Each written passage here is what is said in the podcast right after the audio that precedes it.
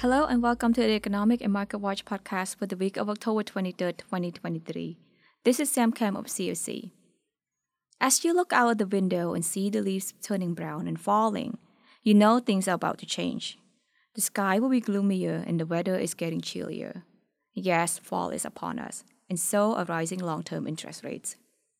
Bonds are very boring, but when the 10 year Treasury yield is approaching 5%, reaching the highest level since 2007, it becomes a psychologically significant event.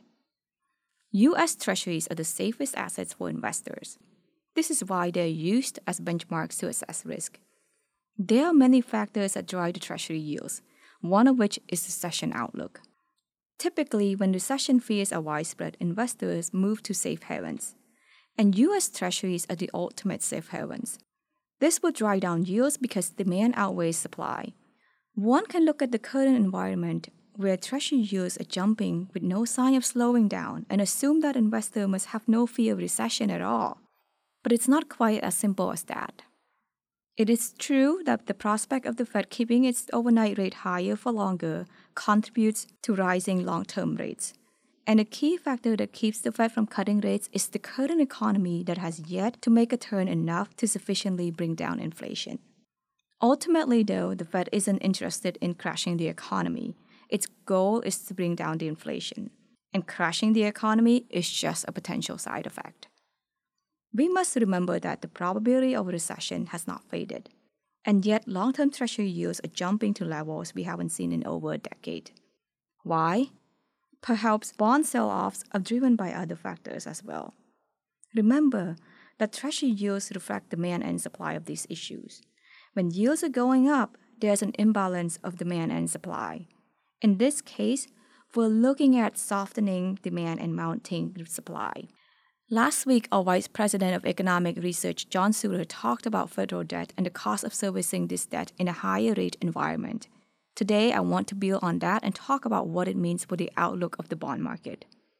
If fiscal policy doesn't change course, which appears to be the case given what we have seen so far, the federal government will need to issue more bonds, that is, to borrow more, to cover its planned expenditure. This means we can expect increasing supply of treasury issues. Meanwhile, demand is quite uncertain.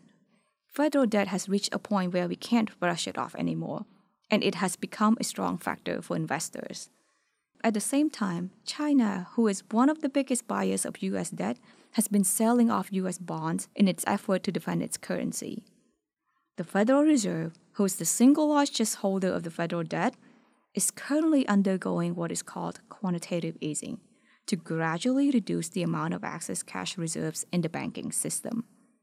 It is the secondary part of monetary tightening. Quantitative easing is basically the Fed selling off its assets. Among those are US Treasuries.